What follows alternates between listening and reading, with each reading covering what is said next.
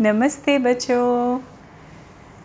उम्मीद करती हूँ आप लोग बिल्कुल स्वस्थ होंगे और एकदम मस्त होंगे। तो आज की कहानी, न न न कहानी नहीं है बच्चों।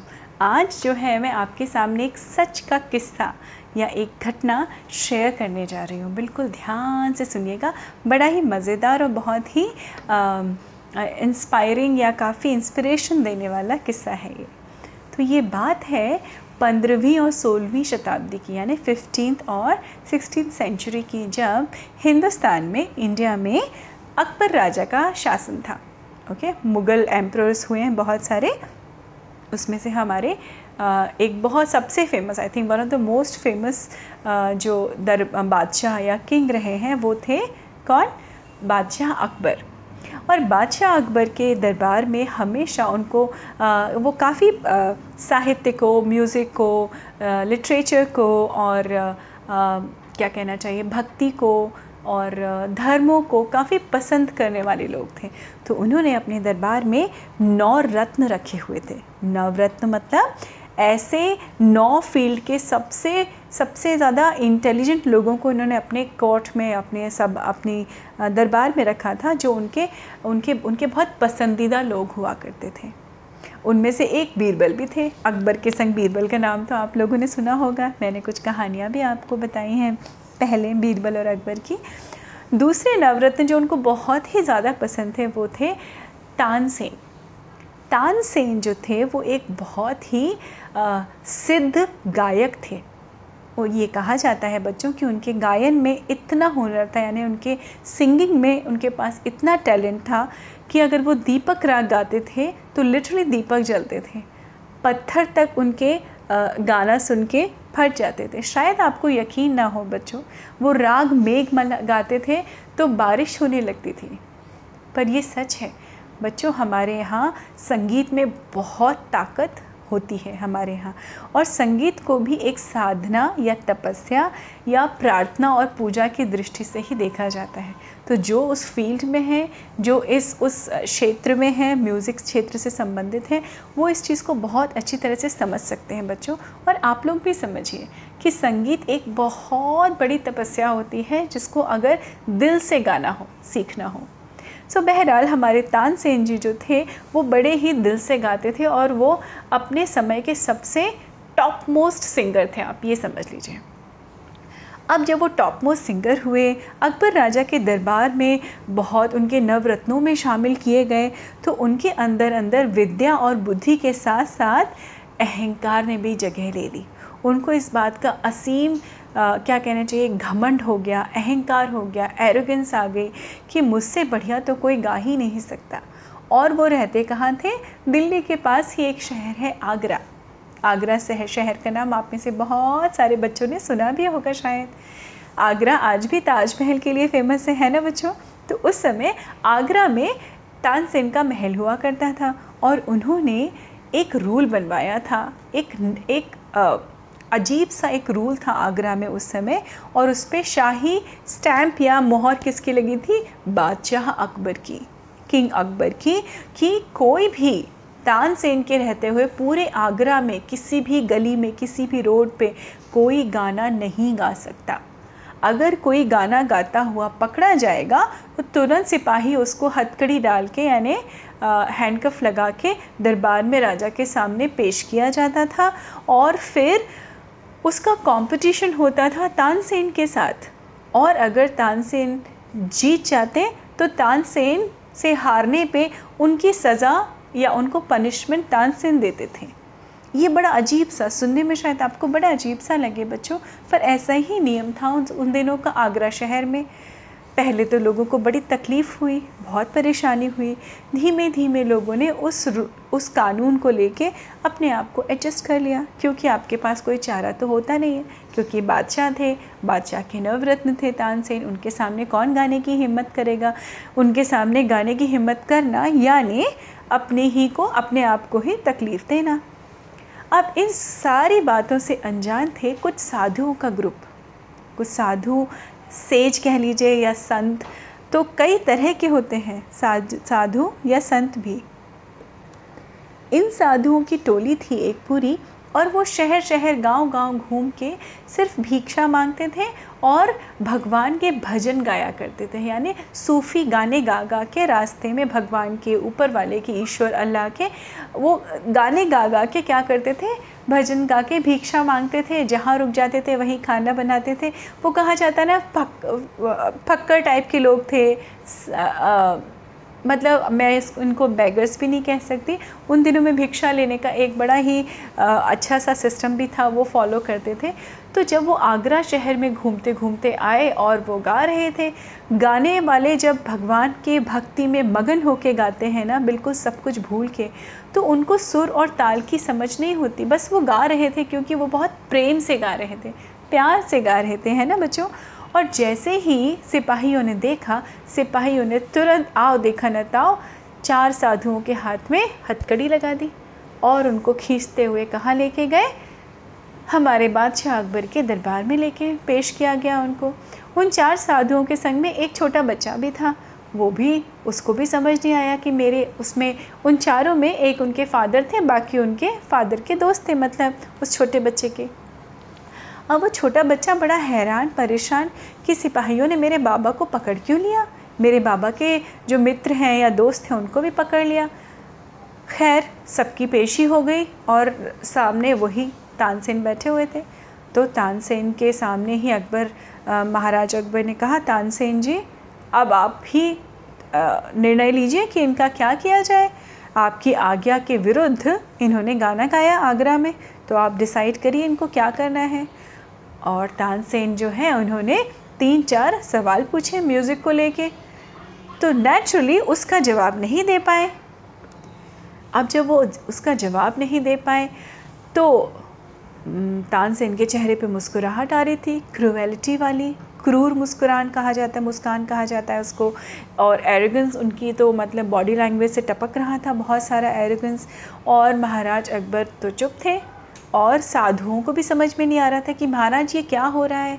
हमें क्या पता कि गीत संगीत क्या होता है? हम तो भगवान की भक्ति में गा रहे थे। मुझे नहीं पता कि कितने राग होते हैं, क्या होता है, मुझे नहीं पता। तो उन्होंने कहा, ठीक है, लेकिन हमारा तो कानून है। कानून के हिसाब से अब आपको तानसेन सज़ा देंगे। तानसेन ने उनको पनिशमेंट पता है क्या दिया? कि यहाँ से बहुत दूर पहाड़ों पे ले जा जाके इनको छोड़ दिया जाए। और बच्चे को वहीं रोक लिया। अब ये बच्चा बड़ा दुखी हुआ। इस डिसीज़न से। और उसके सामने ये सब कुछ हो रहा था और वो बहुत हेल्पलेस था, क्योंकि वो छोटा था, मात्र सात या आठ साल का वो बच्चा था। अब उसको समझ में नहीं आ रहा था कि मेरे बाबा को किस दोष की या किस गुनाह की या की सज़ा सज़ा मिल रही है उनको, किस बात का पनिशमेंट मिल रहा है। वो अपनी कुटिया में वापस आया और बहुत रोया बहुत रोया बहुत रोया। तभी संत हरिदास आए। संत हरिदास आए और उन्होंने आके हमारे उस छोटे से बालक को बोला का कहा कि मुझे मालूम मालूम है बेटा कि तुम्हारे बाबा को बिना किसी आ, सज़ा बिना किसी दोष के या बिना किसी अपराध के उनको सज़ा मिली है इसलिए तुम मेरे साथ चलो। तो वो लड़का छोटा सा जो लड़का था उसका नाम था बैजू।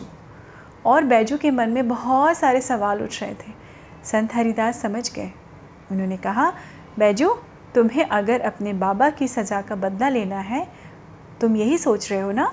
तो बैजू ने हाँ में सिर हिलाया। संत हरिदास ने कहा, ठीक है, तुम मेरे साथ चलो और मेरे साथ बैठ के तुम्हें इस बात का वचन देना पड़ेगा कि तुम ये तपस्या करो। ये संगीत तपस्या है। मैं तुम्हें सिखाऊँगा। तुम अगर सब कुछ भूल के, एकाग्र मन से, एकदम फोकस होके ना बच्चों अगर तुम संगीत साधना या संगीत सीख सकते हो म्यूज़िक सीख सकते हो तो मेरे साथ चलो। बैजू अपने पिता के दुख में जाने के दुख में पिता के आ, के निरपराध यानी बिना अपराध के उनको सज़ा मिलने के कारण वो इतना ज़्यादा एंग्री था और उसके अंदर एक वो कहते हैं ना बदले की भावना या प्रतिशोध की भावना थी बहुत ज़्यादा कि उसने अपना पूरा जीवन के पूरे जीवन के 12 से 15 साल सिर्फ़ गाना सीखने में ही लगा दिए। दिन रात सोते, जागते, उठते, बैठते, खाना खाते, हँसते, सोते, लेटते समय एक ही विचार उनके मन में चल रहा था कि किस तरह से मैं तानसेन से अपने पिताजी के बाहर जाने का, पिताजी को दूर करने का, मुझसे अपने आप से दूर करने का बदला ले सकूँ? बहरहाल, सीखते सीखते सीखते सीखते वो दिन आ गया बच्चों, जब उनकी शिक्षा या उनकी जो शिक्षा थी, एजुकेशन थी, वो समाप्त हो गई।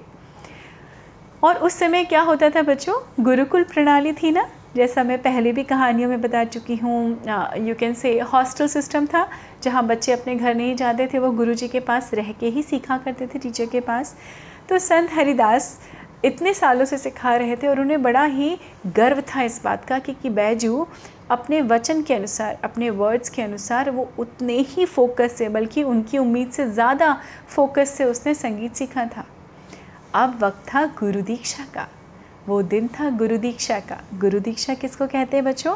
जब आपको पहले के समय में जब आपको गुरु कुछ सिखाते थे तो उसके बदले में आपसे दीक्षा लेते थे। वो दीक्षा कुछ भी हो सकती है। कोई चीज़ हो सकती है, कोई वचन हो सकता है, कोई नियम हो सकता है जो आपको ज़िंदगी भर फॉलो करना पड़ेगा। वो गुरु और शिष्य के बीच की बात होती थी। तो जब गुरु दीक्षा का वक्त आया तो बैजू बाबरा से संत हरिदास जी ने कहा कि, बेटा, क्या मुझे गुरु दीक्षा तुम दोगे? बैजू हाथ जोड़ के नीचे बैठा। उसने प्रणाम किया, जी गुरुजी, आप जो कहेंगे, मेरा तो जीवन आपके लिए है। आप मांगिए, आप क्या मांगना चाहते हैं, गुरुदेव? आप जो कहेंगे, वो मेरा वचन है। बिना सुने बैजू ने कह दिया। संत हरिदास ने सिर्फ़ एक लाइन कही। उन्होंने कहा, मैंने जो तुम्हें संगीत सिखाया है बस तुम्हें ये वचन देना होगा कि इस संगीत का यूज़, इस संगीत का उपयोग तुम किसी किसी का बुरा करने के लिए कभी नहीं करोगे। समझे आप लोग बच्चों? उन्होंने कहा, जो म्यूज़िक मैंने तुम्हें सिखाई है, वो कभी भी किसी का बुरा करने के लिए ना किसी की बुराई में यूज़ नहीं करोगे। अब ये सुनते ही बैजू बाबरा समझ गए कि उनका इशारा किस तरफ़ था। क्योंकि बैजू के दिल में आज भी अपने पिता के प्रतिशोध के लिए या बदले की भावना कहीं ना कहीं आग जल रही थी। खैर, बैजू ने तो वचन हार चुके थे। बैजू ने वो वचन दिया, गुरुदेव को प्रणाम किया और वो कहाँ आ गए? आगरा की तरफ़ आ गए और इन्होंने गाना शुरू कर दिया। उनके गाने में एक अजीब सा सम्मोहन था अट्रैक्शन कहते हैं ना बच्चों, वैसा था कि जो सुनता था वो धीमे धीमे अपने सारे काम भूल के उनके पीछे पीछे लग जाता था। इवन बादशाह अकबर के जो सिपाही थे, जो एक्चुअली वहाँ खड़े होते थे कि लोगों को पकड़ सकें, जो गाना गा रहे हैं, वो भी अपना हथकड़ी पहनाना भूल के उनके पीछे पीछे पीछे पीछे पीछे पीछे निकल लिए और बैजू गाते गाते गाते गाते कहाँ पहुँचे? सीधे तानसहन के महल के सामने। तानसेन ने जब गाने की आवाज़ सुनी, धीमे धीमे धीमे उनके घर के नज़दीक आते हुए तो उन्होंने ऊपर से आके देखा तो वो हैरान रह गए। क्योंकि आगरा की उन सड़कों पर गलियों में इतनी भीड़ थी और सिर्फ़ एक व्यक्ति खड़ा होकर गा रहा था। वो कौन था? मैं जो हमारा। और उन्होंने सिपाहियों को देखा और उनको बहुत गुस्सा आया कि ये गा रहा है और सिपाहियों ने कुछ किया भी नहीं। उन्होंने तुरंत कड़क के आवाज़ दी, सिपाहियों, इसको पेश किया जाए महाराज के दरबार में। और वही हुआ। महाराज के दरबार में जब आए तो अकबर ने कहा राजा अकबर जी ने कहा कि लगता है तुम काफ़ी अच्छा गाते हो। यूँ ही नहीं लोग तुम्हारे पीछे पीछे चले आते हैं।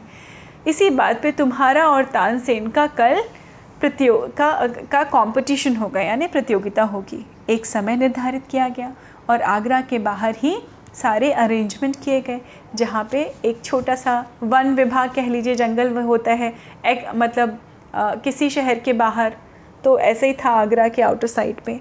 वहाँ पे जब बैजू बाबरा ने गाना शुरू किया बैजू बाबरा बैठे और तानसेन बैठे, उन्होंने कहा, आप कुछ सुनाइए, मैं तो तानसेन हूँ, आप सुनाइए। उनके अंदर अकड़ थी। बैजू बाबरा ने गाना शुरू किया। जब बैजू ने गाना शुरू किया तो जंगल के जितने भी सारे लोग तो मगन हो ही चुके थे बच्चों। जितने भी जानवर थे, वो भी मगन हो गए थे और धीरे धीरे छोटे छोटे से हिरण आके खड़े हो गए थे उनके पास। और वो भी उनके सितार की धुन में इतने एनग्रॉस हो चुके थे, इतने मगन हो चुके थे कि धीमे से बैजू बैजू ने उनके पास बहुत सारे फूलों के हार रखे थे। उन्होंने एक एक हार उन सारे हिरणों के गलों में पहना दिया और जब उनका संगीत बंद हुआ, हिरण उछलते कूदते वहाँ से चले गए वापस। अब टर्न किसका था? अब चांस था तानसेन के पास। तानसेन से उन्होंने कहा बादशाह अकबर ने कहा, बैजू आप बताओ तानसेन क्या करें? तो उन्होंने कहा कि महाराज कुछ नहीं, जिन हिरणों को मैंने हार पहनाया है, बस तानसेन जी उन्हीं हिरणों को यहाँ वापस बुला लें। मैं अपने हार उनसे वापस ले लूँगा, बस मुझे यही चाहिए। तानसेन तो बड़े गर्व में थे, अहंकार में थे, उन्होंने गाना शुरू किया। गाते गए गाते गए गाते गए पर जैसे जैसे उनका समय बीतता जा रहा था उनके शरीर पे उनके माथे पे पसीना आता जा रहा था क्योंकि दूर दूर तक हिरणों का कहीं कोई नाम नहीं था। सुर में गा रहे थे लेकिन हिरणों जो हिरण आए थे उनका कोई काम नहीं नाम नहीं था। लेकिन अकड़ तो बहुत थी हमारे तानसेन जी के अंदर। उन्होंने कहा अपना गायन बंद किया। और महाराज अकबर के सामने आ, उन्होंने मुँह करके कहा महाराज अकबर मुझे ऐसा लगता है कि वो हिरण ऐसे ही उछलते कूदते आ गए होंगे। और इनको ऐसा लग रहा है कि इन्हों, इनके संगीत में बड़ी ताकत है। अगर इनके संगीत में असली ताकत है तो गाएँ और फिर से उन्हीं हिरणों को बुलाएँ। मैं तो नहीं बुला पाया। बुलाएँ। बैजू ने कहा, कोई बात नहीं महाराज। बैजू ने फिर गाना शुरू किया, बच्चों, सितार बजा के गाना शुरू किया। थोड़ी सी देर ही बीती होगी, सारे हिरण कूदते फानते उसी तरह से वहाँ पे आके खड़े हो गए। और बैजू बावरा के, बैजू को बावरा कहा जाता था एक्चुअली बैजू के, सबके सामने अपने आप ही क्या था? विजेता घोषित हो चुका था, यानी उसकी विक्ट्री हो चुकी थी। तानसेन उसके सामने हार गए थे। पर तानसेन के अंदर अहंकार था तो उनके साथ उनके मन में हमेशा एक अच्छे संगीतज्ञ के लिए, अच्छे म्यूज़िशियन के लिए बहुत ज़्यादा रिस्पेक्ट भी थी। तानसेन ने ज़मीन पे साष्टांग लेट के उनको प्रणाम किया कि आप जो भी हैं, बैजू, आपसे ज़्यादा बड़ा संगीत वाला या गीतकार नहीं हो सकता। अब महाराज अकबर थोड़े प्रस, थोड़े से अचंभित थे, थोड़े दुखी भी थे, क्योंकि आज पहली बार जीवन में तानसेन हारे थे। उन्होंने मजबूर में बड़े भारी मन से बैजू की तरफ़ मुँह करके कहा, बैजू, अब तानसेन आपके सामने है और मैं भी हूँ आपके सामने। आप जो सज़ा देना चाहें, वो तानसेन मंजूर करेंगे।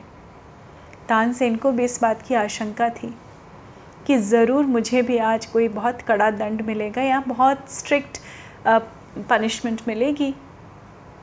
तो बैजू ने कहा, महाराज, तानसेन जी, आपके संगीत में बहुत ताकत है और इसमें कोई दो राय नहीं है कि आप दुनिया के सबसे अच्छे गायक हैं। लेकिन मैं चाहता हूँ, जो मेरे बाबा के साथ हुआ था आज से बारह या पंद्रह साल पहले, वो दुनिया में दोबारा कभी आगरा में ना हो। इसलिए ये कानून कि आगरा में कोई नहीं गा सकता। इस कानून को वापस लिया, किया जाए, यानी रद्द किया जाए। और आज के बाद से आगरा क्या, आगरा की गलियों क्या, आगरा के घर और दुनिया में हर जगह हर एक को गाने की वैसे ही आज़ादी होगी जैसे आपको है। तानसेन जी ने और अकबर बादशाह ने उनको प्रॉमिस किया और वो कानून वापस लिया। तब से सबके दिलों में क्या थी? खुशी की लहर दौड़ी। एवरीबडी वॉज़ वेरी हैप्पी और इस तरह से हमारे बैजू ने क्या लिया? एक आदर्श बदला लिया। वो बदला ऐसा था जिसमें उन्होंने वो काम नहीं किया जो तानसेन ने उसके पिताजी के साथ किया था। उसने वो काम किया जो सारी जनता के हित में था। यानी सबके भले की बात करी और इस तरह से बैजू एक महान संगीतकार थे और महान गायक भी थे। तो देखिए बच्चों, कैसे मज़ेदार का किस्सा है ना ये? उस दिन के बाद से सारे लोगों ने गाना और एक आम सा जीवन शुरू किया। और हमारे बैजू भी फ़ेमस हो गए, लोगों को भी उनकी कहानी उनकी संगीत बहुत अच्छा लगा और वो गाते फिरते ऐसे ही पक्कड़ बन के अपने पिताजी की तरह से घूमा करते थे। तो बच्चों, ऐसा होता है प्यार का रास्ता, सबके हित का रास्ता, सबकी अच्छाई का रास्ता। तानसेन में बहुत गुण थे, लेकिन उनके अहंकार ने उनको क्या किया था? बहुत पतन में गिरा दिया था। इस वजह से उनको इस बात का अहंकार हो गया था। तो बच्चों, हम क्या सीखते हैं इस कहानी से? कि विद्या हो, हमारे पास बुद्धि हो, बहुत अच्छी बात है। हमारे पास टैलेंट है, बहुत अच्छी बात है। पर इस बात का कभी भी हमको घमंड नहीं करना चाहिए। क्योंकि हमेशा याद रखिए, आपसे बेहतर भी हमेशा कोई ना कोई होता है। राइट बच्चों? और अगर आप अच्छे हैं तो या आप अपने लिए अच्छे हैं, इसमें किसी दूसरे को नीचा दिखाने की कोई भी ज़रूरत नहीं होती। तो अपना विशेष ध्यान रखिए, बिल्कुल स्वस्थ रहिए, मस्त रहिए। मैं फिर मिलती हूँ आपसे अगली कहानी में। नमस्ते बच्चों।